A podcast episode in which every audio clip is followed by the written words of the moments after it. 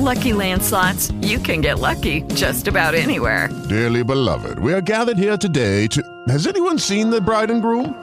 Sorry, sorry, we're here. We were getting lucky in the limo and we lost track of time.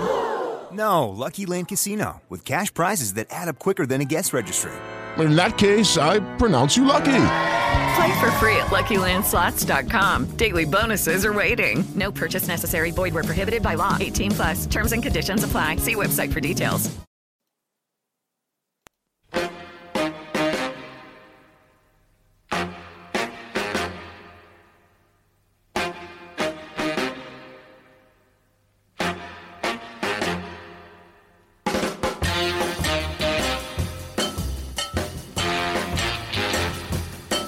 Huddle Magazine, in collaborazione con The Cutting Edge, presenta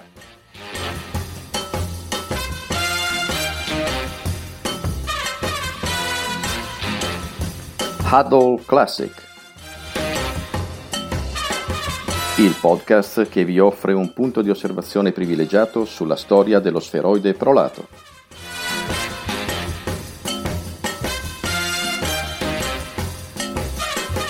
In studio, con voi, tra voi, ma soprattutto per voi, Massimo Foglio.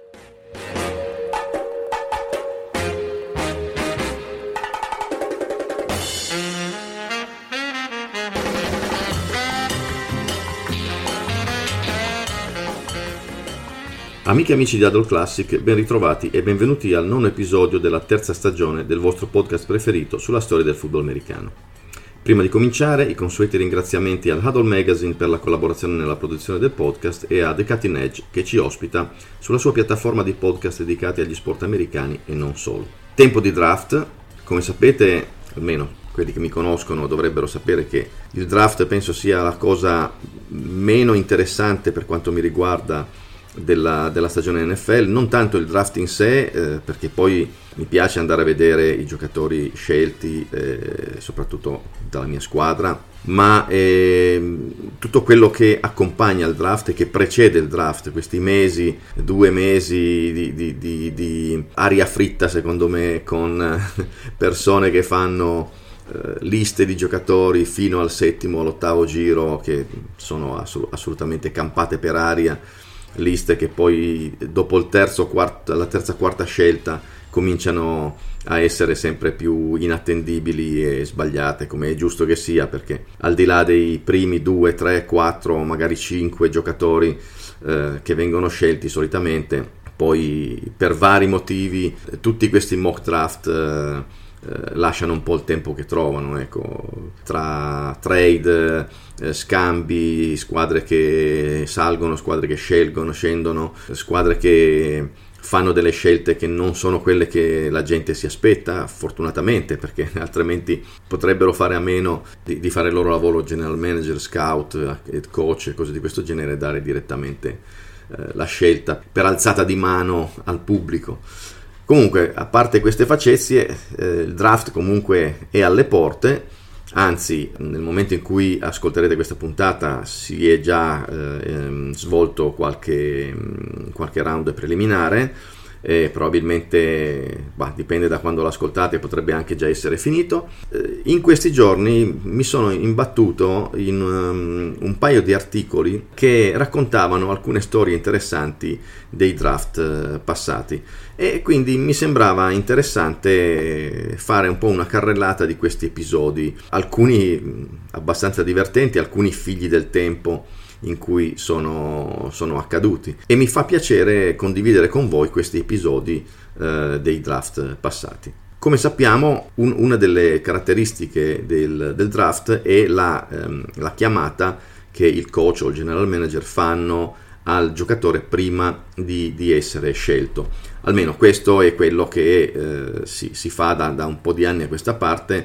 Eh, si faceva anche negli, negli anni 70 e negli anni 80 con una piccola differenza. Non c'erano i cellulari e non era neanche così eh, diffusa la, mm, l'usanza di restare di fianco al telefono a aspettare la chiamata. Sì, magari per i giocatori che si aspettavano di essere draftati nei primi giri, sì, però eh, non tutti eh, si sedevano di fianco al telefono e aspettavano questa, questa chiamata. Un episodio simpatico, eh, risale al 1984 e coinvolge i Pittsburgh Steelers e eh, appunto questa, ehm, diciamo, questa usanza della telefonata. Siamo nel 1984 e visto che eravamo in pieno dualismo tra NFL e USFL, le squadre NFL prima di mandare il loro cartellino con la scelta al, al commissioner o comunque alla persona che poi avrebbe fatto l'annuncio, eh, dovevano assicurarsi un po' che eh, i giocatori non avessero già eh, dei, eh, degli accordi con delle squadre USFL che li avrebbero poi scelti al loro draft e quindi eh, vanificando una scelta del, dell'NFL. E allora cosa poteva succedere? Che mentre c'era questo draft, un giocatore che era in procinto di essere scelto da una squadra veniva contattato magari da una squadra USFL e che gli diceva no ma guarda noi ti offriamo questo, ti offriamo quell'altro eccetera.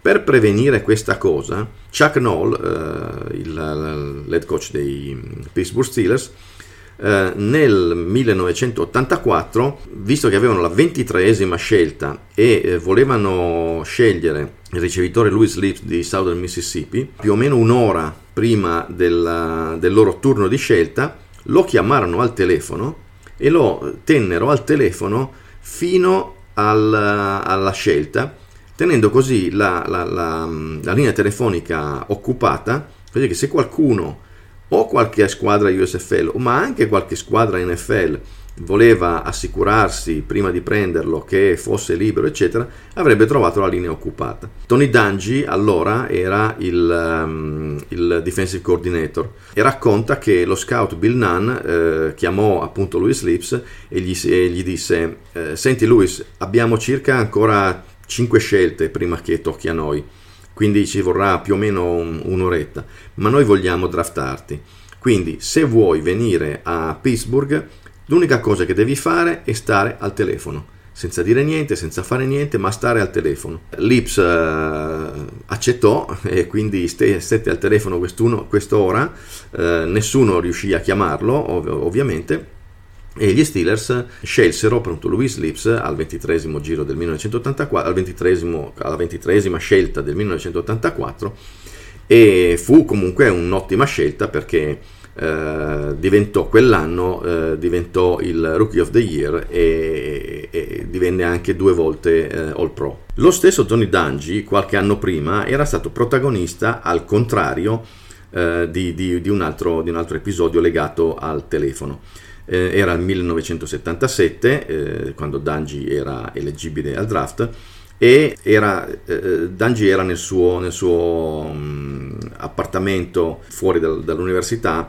ehm, che aspettava di sapere se qualcuno lo avrebbe scelto o meno. Ricordiamo che nel 77 il draft non era ancora eh, trasmesso in televisione, quindi non era un evento cui assistere, era una, la scelta dei giocatori, poi i giocatori venivano più o meno informati di essere stati scelti, eccetera, non, quindi non, non, non, si poteva seguire in, in, televisione.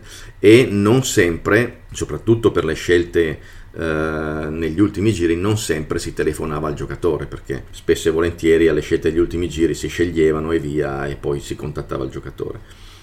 Eh, comunque sta di fatto che Dangi è nel suo appartamento, aspetta, aspetta, aspetta, aspetta, aspetta, nessuno lo chiama, non arriva nessuna telefonata, eccetera. E a un certo punto chiama lui la Associated Press, un giornalista che conosceva l'Associated Press, e dice: Scusate, eh, ma eh, si sa qualcosa? Sono stato scelto da qualcuno, eccetera. E il, il giornalista dall'altra parte della, della cornetta ha detto: Ma mi spiace, ma il draft è già finito diverse ore fa e quindi Tony Dungy non fu, non fu scelto al draft. Diciamo che ebbe una piccola consolazione perché comunque firmò come free agent con gli, Steelers, e, con gli Steelers e, ed ebbe comunque la sua carriera in NFL. Un episodio curioso sull'affidabilità spesso e volentieri dei, dei, degli scout e dei loro report riguarda i Miami Dolphins Don Shula nel 1993, come terzo giro, i Miami Dolphins eh, scelgono Terry Kirby, un running back di Virginia. Alla conferenza stampa, eh, un giornalista chiede a Shula se non fosse preoccupato del fatto che il, ehm, il, il rookie Terry Kirby eh, avesse poi delle difficoltà a eh, ricevere dei passaggi nel backfield considerato che Kirby aveva dei problemi con, con, il suo occhio destro in cui aveva qualcosa come due o tre decimi di, di vista. Eh, tra l'altro sembrava, qualcuno diceva che Kirby fosse proprio ufficialmente, eh, come si può dire, cieco eh, da quell'occhio, per, per, dal punto di vista legale ehm, eh, era, era, considerato cieco da quell'occhio perché ci vedeva, aveva veramente pochissime diottrie e quindi eh, diciamo dal punto di vista medico eh, e legale poteva essere considerato cieco da quell'occhio. Dobbiamo dire che Kirby comunque ebbe una rispettabile carriera eh, con i, i Dolphins per tre stagioni, poi eh, altre sette con San Francisco, Cleveland e, e, Oakland. Ma la reazione di Don Shula a quella domanda fu veramente una serie di, di, di, di, improperi e poi Shula si voltò verso Tom Hackert che era il direttore del personale dei giocatori eh, e, e, e, gli chiese ma veramente abbiamo draftato un giocatore cieco? Alla fine sì aveva dei problemi alla vista ma non, non, non furono cioè, non era legalmente cieco, non era, i suoi problemi alla vista c'erano, ma non erano tali da rendere problematica la sua, la sua carriera in NFL. Un altro episodio curioso e molto divertente coinvolge eh, Art Modell e i Cleveland Browns. Nel 1979, eh, al secondo giro, i, i Browns scelsero il cornerback di Wisconsin, Lawrence Johnson. Allora, per tradizione, dopo che la, la, la scelta eh, divenne ufficiale, un, un, assistente dei Browns eh, mise in contatto eh, il giocatore con Art Modell, il proprietario appunto dei Cleveland Browns. La conversazione fu surreale. Eh, cioè, Lawrence, sono Art Modell, benvenuto nei Cleveland Browns, sei la nostra seconda scelta. Oh, accidenti, sono sorpreso, non avevo idea che sarei stato draftato così presto. Alcuni addirittura mi dicevano che sarei stato un free agent perché non mi avrebbero draftato. No, ma noi siamo contenti di averti. Eh, mi sembra di, di, di, capire che tu sei uno dei, degli atleti più veloci che ci sia sul, in, in, NFL quest'anno. Beh, sì, sono abbastanza veloce per la mia corporatura. Sarò, sarò molto più veloce quando perderò un po' di peso. Allora Art Model dice, ma eh, quanto pesi? Ma sì, sono circa 290 libre adesso. 290 libre. A un certo punto, allora Model copre la, la cornetta del telefono e dice, ma abbiamo draftato un cornerback che pesa 290 libre. Panico totale, eh, sfogliano tutti i report, eccetera, gli scout, eccetera. Allora alla fine un, uno degli assistenti Uh, dice no no no no no no no no è il Lawrence Johnson sbagliato questo è un offensive tackle di Wyoming eh, da, da, qualche parte in Wyoming abbiamo chiamato Lawrence Johnson sbagliato allora eh, Modell eh, spiega un po' la, la, l'accaduto a Lawrence Johnson sbagliato eh, chiude la telefonata e, e, e, poi eh, chiama il Lawrence Johnson giusto, cioè il cornerback che eh, evidente, evidentemente non pesava 290 libre ed era uno dei giocatori più veloci quel, del draft di quell'anno. Ma eh, quello di Lawrence Johnson non è l'unico scambio di persona Det- a Detroit nel 2005 eh, i Detroit Lions speravano di eh, portarsi a casa il tight end di Stanford Alexander Smith e quindi lo chiamarono per un, una di quelle mh, visite pre-draft che si fanno dove, dove, il giocatore fa un workout, si presenta diciamo così atleticamente anche ai coach della squadra che lo vorrebbero eh, draftare. Peccato che a Detroit arrivò il quarterback di Utah Alex Smith che sarebbe stata la, la prima scelta dei 49ers. Steve Mariucci, che a quel tempo era il coach dei Lions, dice questo si presenta, eh, cioè io conoscevo benissimo Alex Smith, eh, era uno dei prospetti, anzi eh, sarà poi appunto il numero uno, ma era uno dei prospetti destinati a essere scelti tra primissimi, lo guardo e gli dico ma eh, tu che cosa ci fai qui? E lui mi rispose, beh che ne so io, mi avete chiamato voi e quindi viene fuori il misunderstanding e quindi si mettono a parlare un po' eccetera e, e poi lo, lo, lo, rimandano a casa con, con, tante scuse e poi eh, l'altro Smith non venne alla fine draftato da eh, Detroit ma venne draftato da Tampa Bay nel terzo giro. Oltre a chiamare lo Smith sbagliato non riuscirono neanche poi a, a, a, draftare lo Smith giusto che volevano. Sempre i Lions furono invece vittima di eh, un, un, piccolo scherzo da parte di Mike Williams, ricevitore degli USC, scelto con la decima scelta assoluta nel eh, draft del 2005. Era un ricevitore molto bravo, ma aveva dei problemi di, di, di, peso e quindi alla fine cioè, non riusciva mai a mantenere il peso, il suo peso forma era sempre in sovrappeso e quindi alla fine non fu una scelta eh, diciamo così eh, felice perché non ebbe molta vita in, in NFL però aveva un grande senso dell'umorismo perché subito dopo il draft normalmente i rookie si presentano mh, nel quartier generale della propria squadra, nella propria nuova squadra appunto per conoscere eh, di persone, i coach, eh, qualche altro giocatore, eccetera. E lui entrò in questa sala dove doveva fare il meeting con i coach in stampelle e quindi insomma eh, tu, tutti quanti eh, rimasero un po' basiti perché nessuno sapeva di infortuni eccetera peccato che poi questo entra in stampelle vede tutti con, con, lo sguardo terrorizzato allora decide che lo scherzo è riuscito, butta via le stampelle e si presenta dice che era uno scherzo. E quindi alla fine grande sollievo da parte di tutti, però per un attimo c'è stato il gelo assoluto nella stanza dei, dei, dei coach di Detroit. Tutti ricordiamo il famoso cane di Belichick che fece scalpore al draft, quello del 2020 se non vado errato, quello, quello in, fatto in lockdown diciamo eh, via, via, Zoom, via Skype o, o, che cos'era. Quello di Belichick non fu il primo cane protagonista di un draft. Prima di lui un altro cane, quello di Jimmy Johnson, eh, fu protagonista di un draft quando Johnson era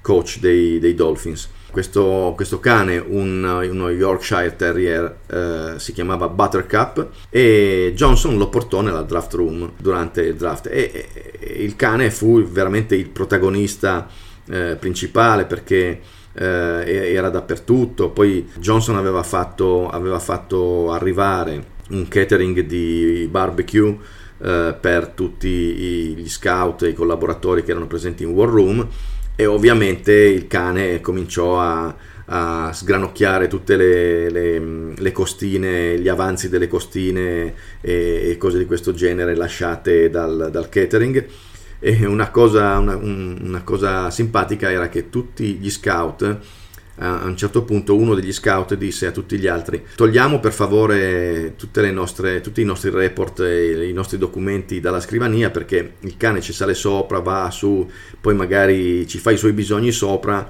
e, e noi siamo rovinati e Jimmy Johnson li guardò e no, potete anche lasciarli lì perché può succedere di tutto, possono essere eh, mangiati dal cane, ci si può rovesciare sopra qualunque cosa perché tanto le scelte non le fate voi, le scelte le faccio io. E quindi anche, anche in quel caso ci fu eh, un, un, un, doppio, un, doppio, aneddoto, diciamo, quello del cane e quello del, del, degli scout. In tema di fine umorismo, eh, a parte appunto il giocatore presentatosi in stampelle per far spaventare tutti i coach, nei Buffalo Bills, eh, in un draft dei Buffalo Bills dei, di, di, fine anni 80, eh, Bill Polian ebbe a un certo punto un'idea perché era, erano eh, diciamo negli ultimissimi giri, non, non, c'era praticamente alcun giocatore realmente interessante eh, e quindi diciamo si, si, si, draftava un po' così per finire i, le, le, scelte a disposizione, ma non c'erano proprio giocatori che ah no, dobbiamo draftare quello assolutamente perché lo vogliamo.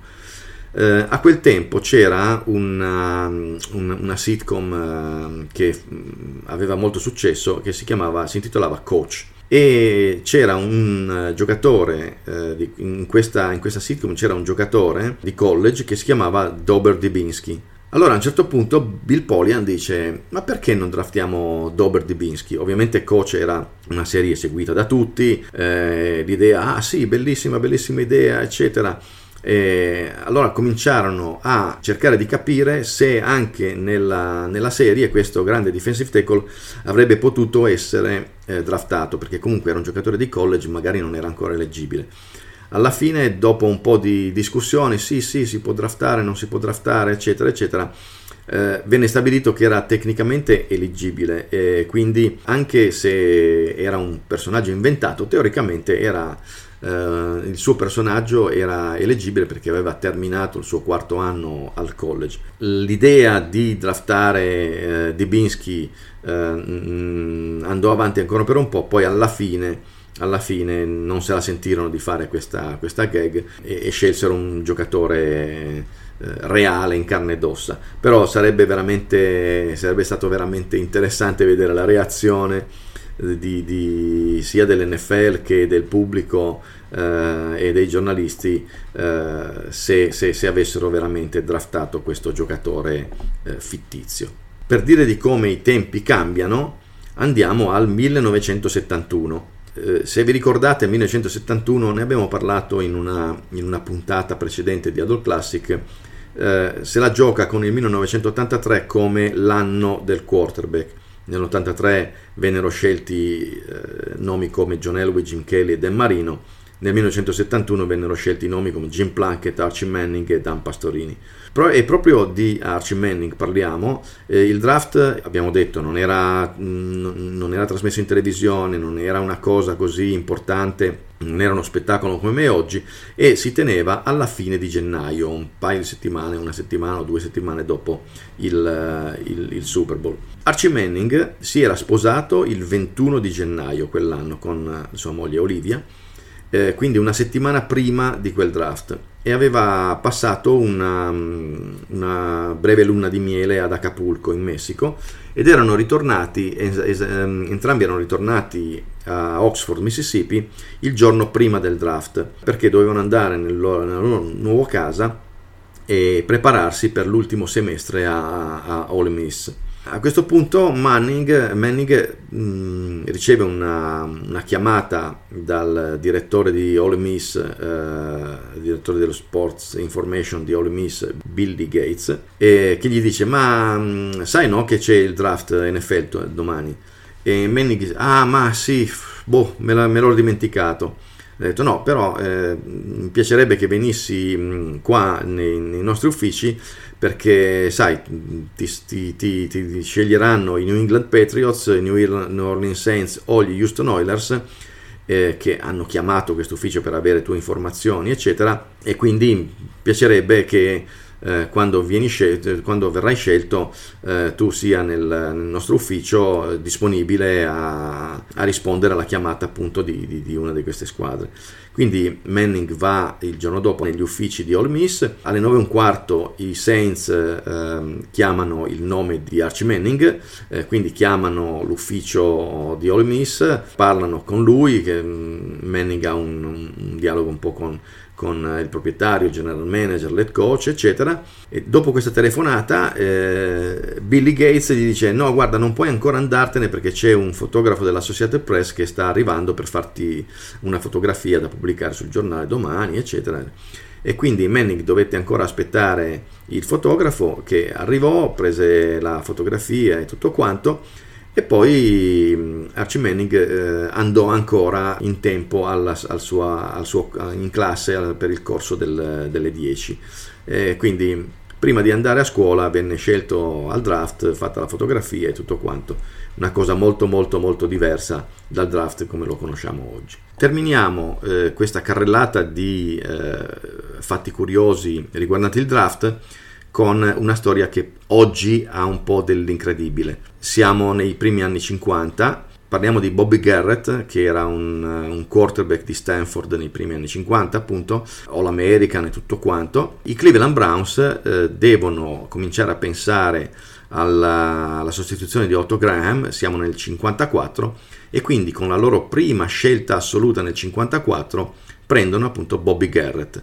Garrett eh, sembrava una scelta obbligata, cioè un, un giocatore di, di, di, una scuola importante come Stanford che aveva messo insieme grandissimi numeri e quindi eh, praticamente era una scelta da fare a occhi chiusi. A quei tempi però non c'era tantissimo scouting, quindi Garrett, come Paul Brown, il coach dei Browns, eh, scoprì in seguito durante il training camp, aveva un grandissimo problema. Poteva lanciare, poteva giocare, ma in, in, poche settimane venne spedito ai Green Bay Packers in, in una trade di, che coinvolgeva sei giocatori che chiaramente era favorevole a Green Bay questa trade. O almeno così pensavano i Packers perché pensavano di aver preso la prima scelta dei, dei, dei Cleveland Browns. Così era ma si accorsero che eh, il um, Bobby Garrett era balbuziente ma fortemente balbuziente e quindi alla fine non riusciva a chiamare i giochi nell'huddle.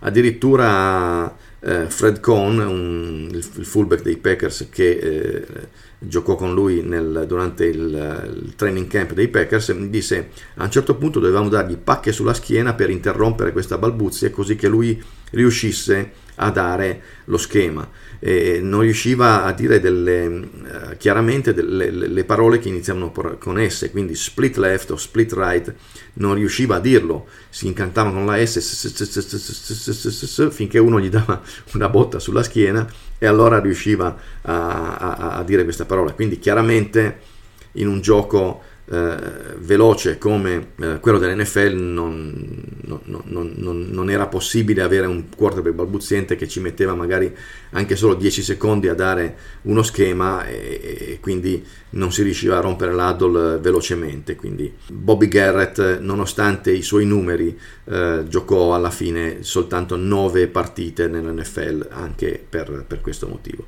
Bene, abbiamo terminato questa breve carrellata di aneddoti, fatti strani o, o divertenti eh, successi durante il draft nei, nelle, nelle, scorse stagioni, anche fino appunto ai primi anni 50 come quest'ultimo che vi ho raccontato dei Cleveland Browns. Spero che vi siano piaciute, abbiano reso un po' più gradevole questo weekend dedicato al draft. Noi ci risentiamo tra 15 giorni con ehm, la mm, decima, decima puntata di Adult Classic. A risentirci e un saluto a tutti.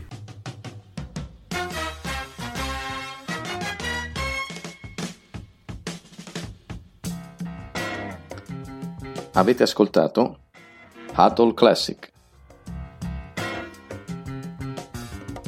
il podcast condotto da Massimo Foglio che vi offre un punto di osservazione privilegiato sulla storia dello sferoide prolato.